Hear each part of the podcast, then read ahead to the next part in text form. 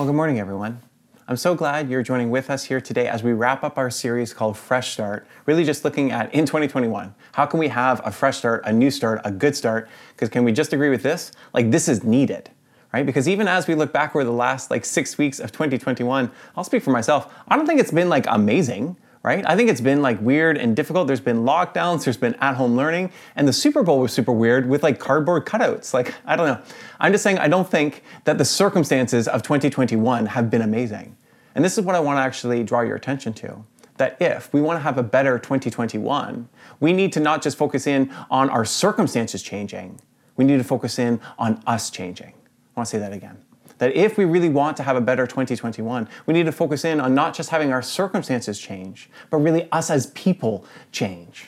Because this is just true for you and it is for me, that in many ways, I don't have a ton of control over all the circumstances that are currently going on right? Of like vaccines, of lockdowns and reopenings. But what I do have a chance to do is to actually discover and to discern Jesus in the midst of whatever circumstances I might be facing that I just believe that it is so much better to not place our hope in our circumstances changing, but our hope in Jesus to meet us in whatever circumstances that we might face. And that's really what this series has really been about finding Jesus in our lives today and discovering what can we do? What can we practice? How are we called to live? And so, at the very beginning of the very first week, we took a look at how Jesus um, is really calling us to put Him first. And then we talked about how we are called to do that through giving, through joining, and through serving. And I hope you are doing all those three things, because those three things do place Him first in our lives to make sure that our lives really have purpose, meaning, and a real impact.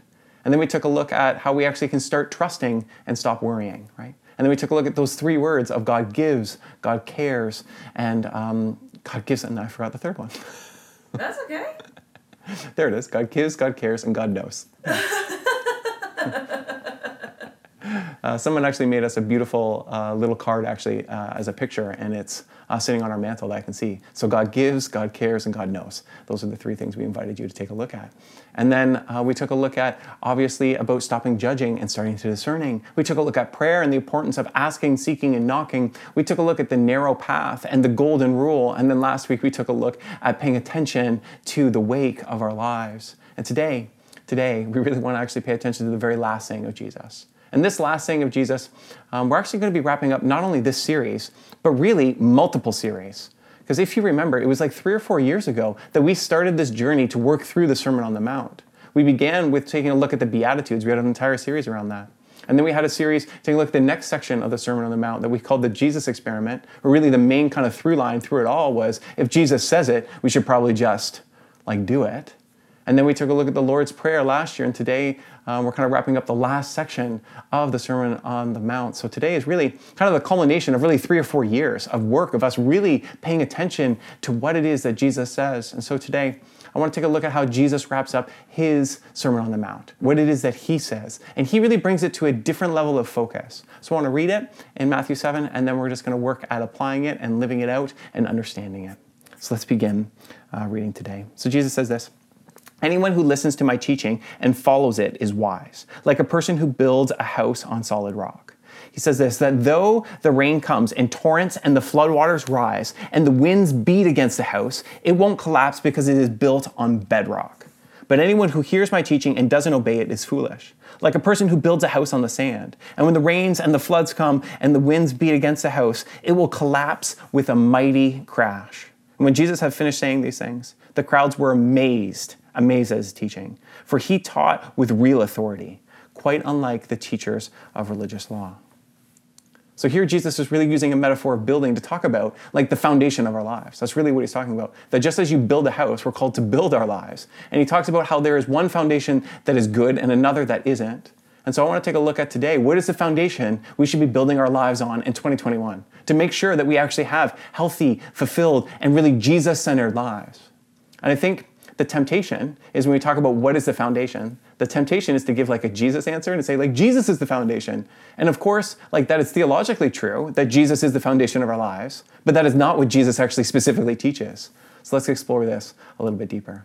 The first thing I want to notice, I want to talk a little bit about building homes and construction and all of that, which I know I know some of you are kind of laughing because, um, like, as far as handy skills, I would. Chris is giving me a face like, mm. um, okay, this is true. I don't know really anything about modern day construction. Okay, like we should just be real with this. When I use power tools, my neighbors show up not to see what I'm building, but to make sure I haven't lost like a limb. Okay, that's what happens. They often yell at the fence, "What are you doing over there, Andrew? You, you need some help?" Because I'm I'm kind of inept with a lot of this. Um, so I know me talking about construction might seem funny to you, but here's the truth, okay? While I might know like next to nothing about modern day construction, I know considerably more about ancient day construction. Like this is really what I can talk about. How you build. so helpful in house renos, Andrew. yeah, Thanks. yeah, very, very, very, very. Yeah, I don't know what to do with my own house, but put me in a first century home, and I'd have a pretty good idea actually. So um, I mean, so that's where we're going to go today. So the first thing I want to notice about ancient home building, okay, is that when we come to think of home building, we think of like framing and like foundations and, and concrete and I, I don't know whatever else is in modern day building, but that's what we think of. And I think we tend to also think of, of like wood, right? Of houses being built of wood, of like two-story homes and all of that. But the first thing I want to talk about with like ancient day building is just this. Like think about Israel. If you know anything about Israel, it doesn't actually have like tons of forests. Anyone know what it has? Has rock, actually. Has tons of rock. So when we're talking about ancient day building, what we need to realize is that it wasn't actually building with timber and wood and logs. It was building actually with rocks, cut rocks, stones, that you would build then a really strong and secure home. So much so that we actually have some homes from the first century, because follow with me, if you build your house right out of rock, it will last, it will endure, it will live on. This is what Jesus is getting at. So the first thing is, is we need to picture not homes built of wood, but like, like stone homes, right? That are um, really built and that can be strong and withstand lots that goes on. Second thing we need to think about is when it comes to Israel, is Israel we often think of, and this is true, it is a dry, it is arid place. There's like deserts and all of that. But this is also true, that Israel also is known for flash floods that with a land that is so dry and compact and hard and kind of you know beat down that when that when flash floods happen, when rains come, it brings these torrents of water, this huge amount of pressure, this rushing water that just sweeps things away that is in its path. So much so that this still happens today, that unfortunately people die from flash floods in Israel every year because it's a really dangerous, real occurrence. So when Jesus is talking about building a home, he's talking about two things that his audience would know instantly. That one, he's talking about building out of like real rock and stone, and two, that you need to build a strong home because flash floods can happen and they can rush against your house and they can collapse it and they can push it all together we need to get away from us when we're picturing this passage of picturing like a log cabin by the seaside, okay? Like that is not what is going on. Jesus is talking about people who would be building their family homes for generations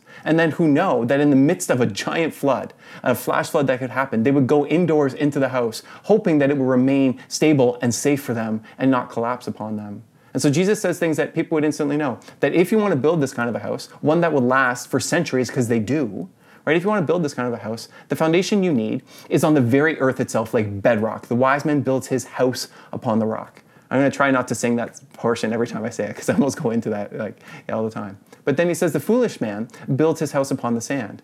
And here's where I, it is foolish, okay? Um, it is foolish to build your house upon the sand because this is what it is. It's not that the person who would do that isn't is just being like silly or, or dumb or foolish or whatever. Um, when you build your house upon the sand, here's what it is sand, when it is very, very firm, can look like a firm foundation. It can feel like a firm foundation. That someone who does this, they might think that they are safe, but when those waters come, when the torrents come, it'll eat away at the foundation and then everything will collapse. And I think that in some ways, if we make this practical, some of you might have actually experienced this even in the past year that sometimes we think that we might have a firm foundation on something, and then all of a sudden our circumstances change, and all of a sudden, you know, you know, crisis happens, and things kind of collapse. You might have seen this with struggles in like relationships, marriages, finances, job, whatever in the past year. So Jesus is saying something really practical that if we want to have a good foundation, if we want to have a good life, if we want to actually be able to follow him in all that God has for us, we have to build our lives on the right foundation. And the right foundation is the rock, not sand. Things that look firm, but actually would get eaten away. So the question then, I think, for us is pretty obvious, right? What is the right kind of foundation? What is the rock? What is that metaphor that Jesus is using? I want to talk about that and to take a look at what Jesus specifically says. Because I think sometimes I think sometimes when we think of this passage, we think of things like the rock that we should be building our life on is like Jesus or right doctrine or believing or trusting in Him. And all of those things are absolutely necessary. Don't hear me dismissing any of them, but that's actually not what Jesus teaches. Listen to what He says building the house on the rock really is. He says this Anyone who listens to my teaching, then what does He say? He says, Anyone who listens to my teaching and follows it is wise, like a person who builds a house on solid rock. Let me say that again, because this is incredibly crucial. Anyone who listens to my teaching and follows it is wise, like a person who builds a house on the solid rock. So, what does Jesus say, like the solid rock is? What does Jesus say the foundation is?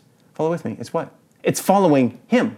It's putting things into practice. It is action. It is praxis. It is obedience. It is actually not just hearing the right things, not just believing the right things, not having the right doctrine and all of that. It is actually putting it into practice and following Him. He says this anyone who listens to my teaching and follows it is wise.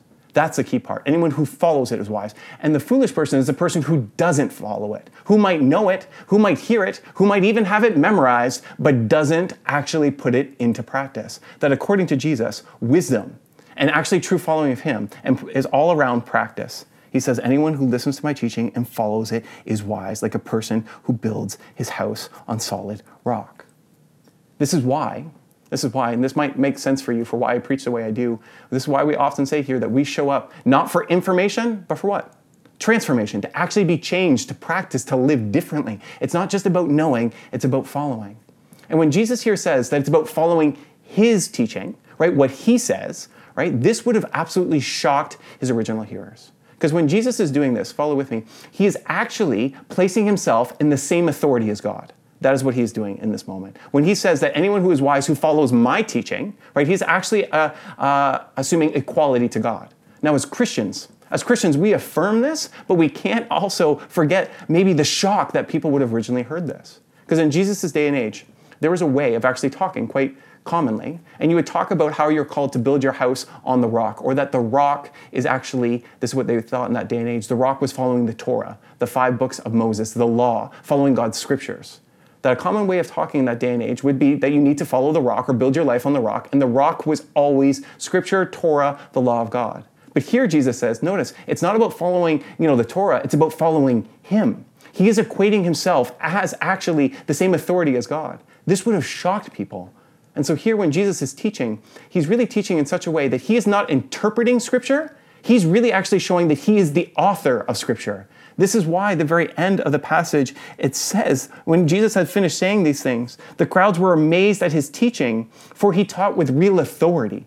Like he's talking with real authority because he is the true author and source of all in the scriptures, quite unlike the teachers of the religious law. So what Jesus says here, it would have shocked people because they would have been like amazed, and that's actually what we read, right?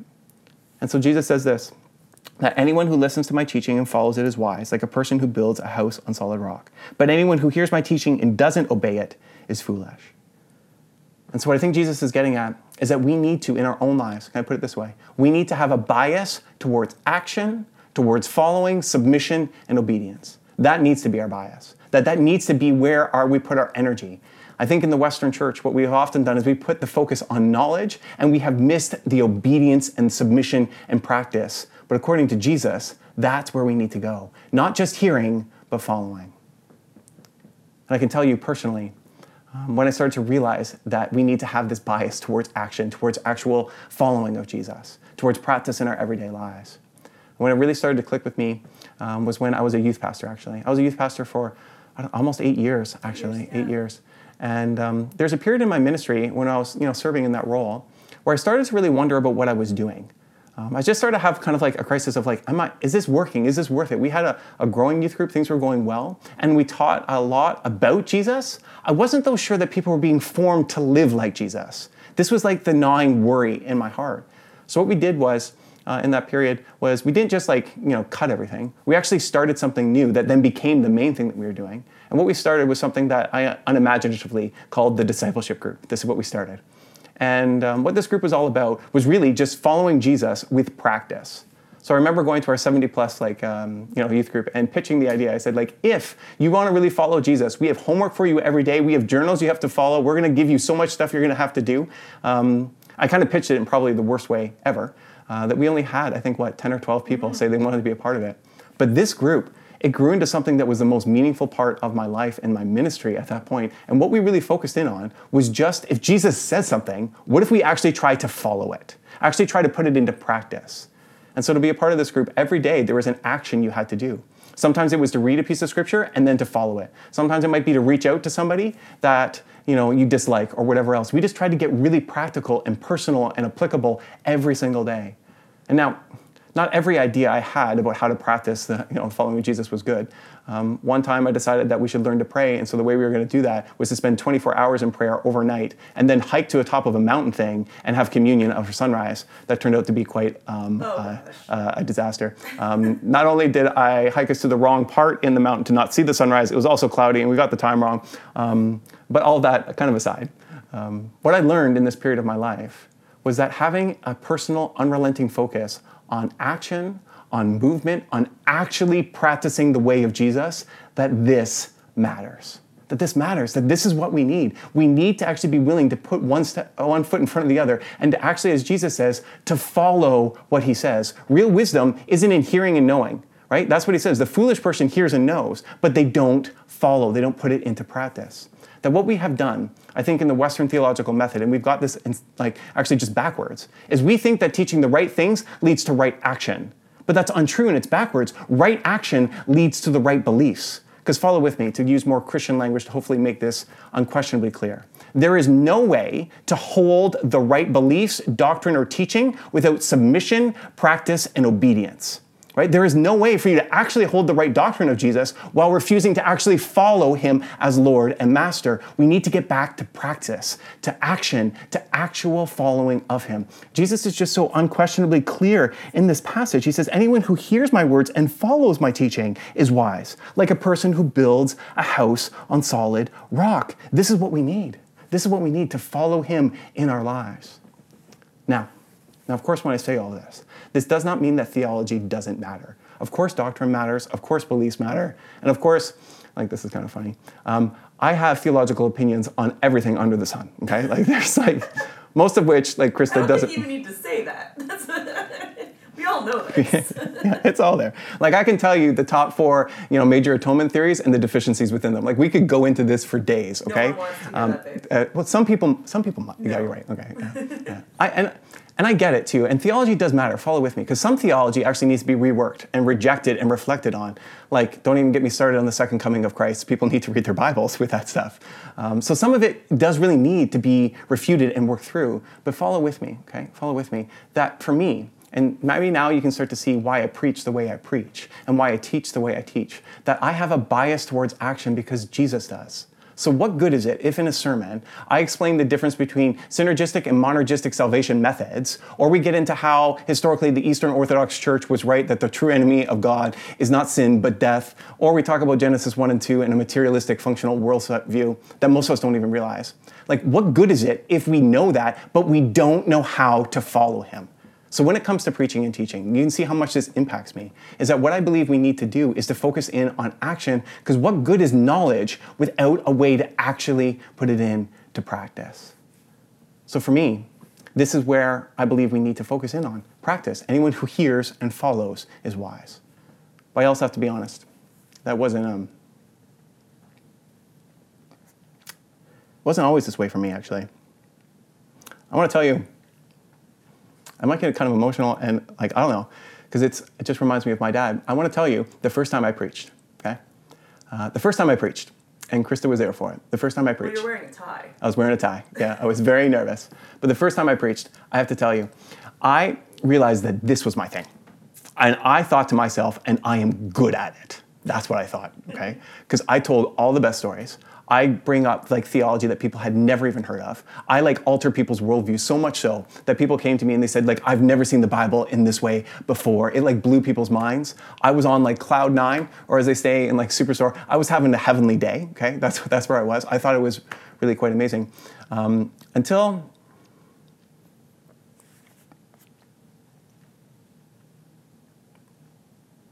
Until I sat down with my dad.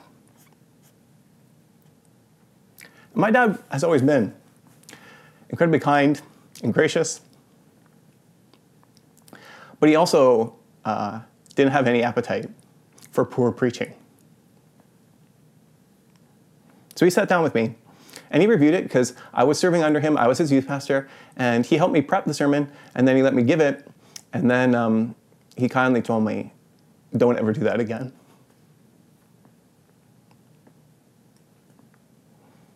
And he told me with grace with that. But what he told me was, and this was so true, in this conversation, it still like haunts me, but not in a bad way. I think about it every time I preach. He told me all that did was prove to people that you were smart. He said all that did was show people that you know a lot about the Bible and have read a lot of books. But then he asked me a question that I think about every single week. And now you'll get why I preach the way I preach. And why I think, yes, it matters to have nerdy insights in Hebrew and Bible and all of that, but only if it leads towards practice and following Jesus. Because what my dad asked me, he said, Andrew, after that sermon, how does that help a single mom struggling? How does that help somebody who doesn't know how to follow Jesus tomorrow? How does that help someone take their next step towards Jesus? He said, You didn't apply it at all. He said, Real preachers, real preachers don't tell someone what the text means. Real preachers tell people what the text applies to their lives. And that bias towards action, towards movement, towards following is exactly what Jesus teaches. Because he says the real wise person isn't someone who hears and knows and is able to understand his teaching. The real wise person is a person who follows it. That if you want to build your house upon the rock, it is not memorizing everything, it is about following what you know. Now, of course, theology, doctrine, reading the words of Jesus, this all matters. But it is wasted if it doesn't ever translate into action. Please hear that. That knowing stuff about Jesus is wasted if it ever doesn't translate into how we live and how we move and how we actually live our lives. This is what Jesus is getting at. And it is a simple teaching. Anyone who hears my teaching and follows it is wise, but it is one we so often forget. I can't tell you how often I've heard this passage preached, and people say the foundation is Jesus, and of course He's the foundation of our lives. But according to this pound, uh, according to this text, the foundation is following and praxis and practicing and actually putting into action what Jesus says. So for me, so for me, what is my main point today? My main point is really simple. We need to start practicing the way of Jesus.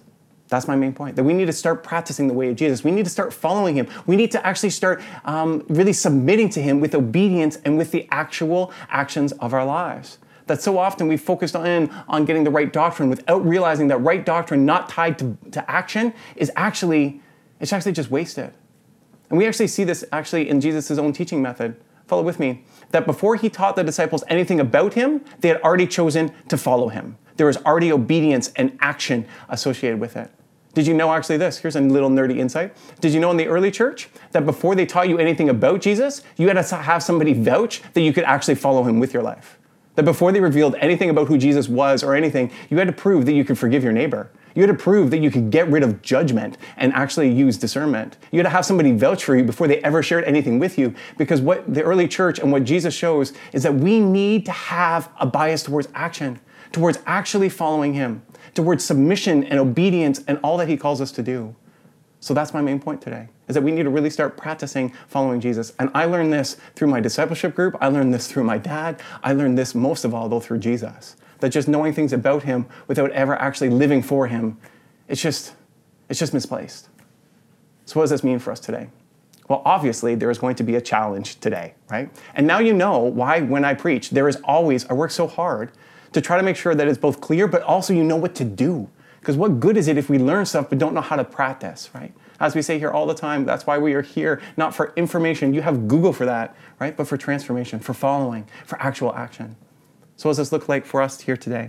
Well, here's my challenge for us here today. Okay, my challenge is: Would you read the Sermon on the Mount this week, and then when you find something to do, do it? That's my challenge for you. Would you read the Sermon on the Mount this week, and when you find something to do in it, would you actually just like follow through and do it? Because listen to what Jesus himself says anyone who listens to my teaching and follows it is wise. So here's what I want to invite you to do. Would you listen to his teaching by reading the Sermon on the Mount? And then would you follow it by putting it into practice? Okay? That's what I want to invite you to do. And as you read the Sermon on the Mount, okay, this week, read the entire thing. Matthew 5, 6, 7. Okay? Read the entire thing. As you read it, here are the things you're going to hear Jesus say. Okay? These are the things that these are some of the things he says. That if you're persecuted, be happy for it. You are the salt and the light, so let your good deeds shine. He says, get rid of anger and pursue reconciliation. He's going to say, get rid of lust. He says, don't break vows, live with integrity, let your yes be yes and your no be no. He says, turn the other cheek. He says, give to those who ask. He says, love your enemies, love your enemies, love your enemies. He says, don't do good to be admired. And then he teaches us how to pray. He says, Pray like this Our Father who art in heaven. And he goes through the entire Lord's Prayer. He says, Forgive those who sin against you, because if you don't, your Father in heaven will not forgive you. He says, Fast. Learn to practice sacrifice. This needs to be a habit in our lives. He says, Don't store up treasures here on earth, but in heaven. He says, Don't worry about everyday life. He says, Make the kingdom of God your primary concern. He says, Don't judge, don't judge, don't judge, don't judge. He says, keep on praying, keep on asking, keep on knocking. He says, do unto others as you would have them do unto you. He says, enter the narrow gate. He says, produce good fruit. Remember the wake from your lives last week. And then he says, build your house on the rock. Start to follow all of this. And can I just get an amen to this? That in that list of what Jesus calls us to do, there's enough for today, next month, and the rest of our lives. Amen? There is so much in here that we need to actually follow. And Jesus says real wisdom isn't in memorizing it or knowing it all. Real wisdom is in practicing it. Because when you practice it, here's what you're doing. You are saying, Jesus, you truly are Lord, and I'm going to let you direct my life by actually directing what I do, right? By actually directing what I do and how I act. So this week, here's my challenge. Would you just read the Sermon on the Mount? And as you're reading, as you're reading, when something jumps out at you, when the Holy Spirit piques your interest or grabs you, when there's something that really says, like, this is the thing you are called to do, it could be any of those things I just read. Maybe it's anger, maybe it's reconciliation, maybe it's forgiveness, maybe it's judgment or whatever.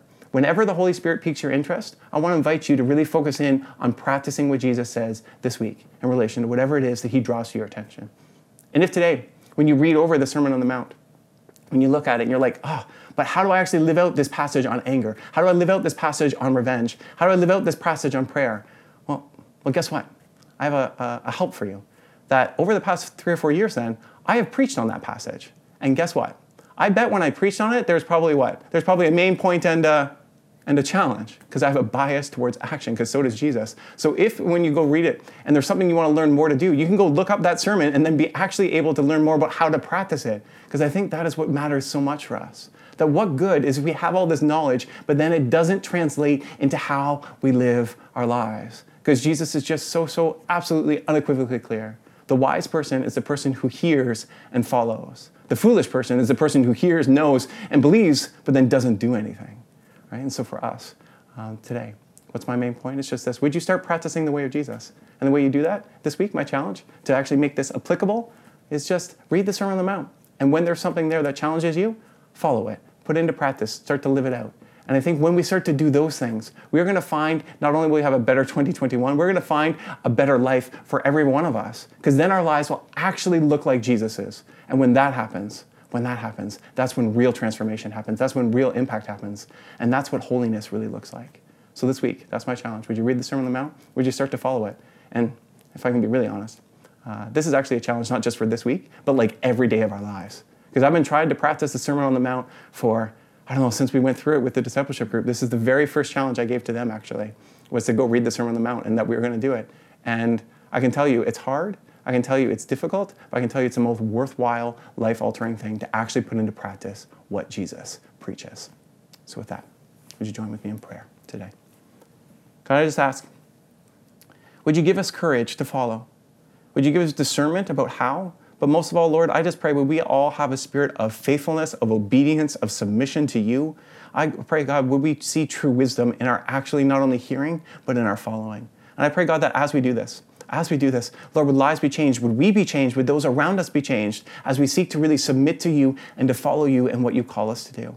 And so I pray, God, as we go about this week, would you lead us and would you guide us? And might you also fill us with the strength to follow you? And I pray this all in your name. Amen.